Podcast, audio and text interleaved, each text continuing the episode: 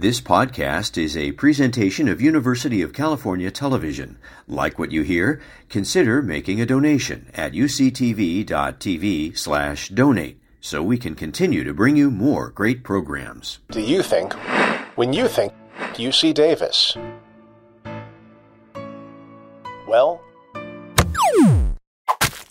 Think again. Here's a list of UC Davis discoveries that have improved modern life in unexpected ways. Imagine seeing all of me. Professors Simon Cherry and Ramsey Badawi developed Explorer, the world's first whole body PET scanner. PET stands for positron emission tomography. Conventional PET scanners capture the body as a series of slices, but Explorer captures one three dimensional image of the entire body which dramatically reduces scan time and helps visualize a drug's distribution through the body. Imagine making a grain that feeds millions rice. It's what's for dinner for much of a growing population. In the 90s, UC Davis researchers helped unlock the full potential of rice. They cracked its genetic code and made it more resilient against bad weather and bad microbes. Decades later, the varieties they developed are still helping farmers succeed in feeding more people. Imagine building a better bee. Bees produce honey. Sweet, right? They also pollinate a lot of crops in the global food supply. What if they could be bred for key characteristics? Entomologist Harry Laidlaw developed honeybee artificial insemination, which spawned a whole new field of research. Today, he's even got a bee biology laboratory named in his honor.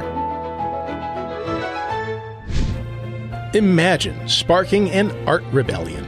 In post war America, abstract expressionism ruled the New York art scene, but in the 1960s, some of the nation's most significant artists began forging their own direction at UC Davis. Robert Arneson became known as the father of funk art and left a legacy of these egghead sculptures throughout the UC Davis campus. Fellow professor and painter Wayne Thiebaud developed his own vibrant style and went on to be one of the world's most influential painters.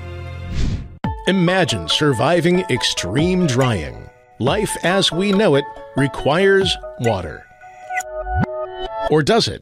Some organisms, like this lovable tardigrade, can survive long without it. In the 80s, power professor couple John and Lois Crowe discovered that tardigrades make a sugar that replaces water in cells, protecting them until they're rehydrated. This led to innovations in preserving both food and medicine. From the art you love to the food you eat, it's all in a day's work at UC Davis. Check out all these and more at ucdavis.edu/discoveries. You've been listening to a podcast by University of California Television. For more information about this program or UCTV, visit us online at uctv.tv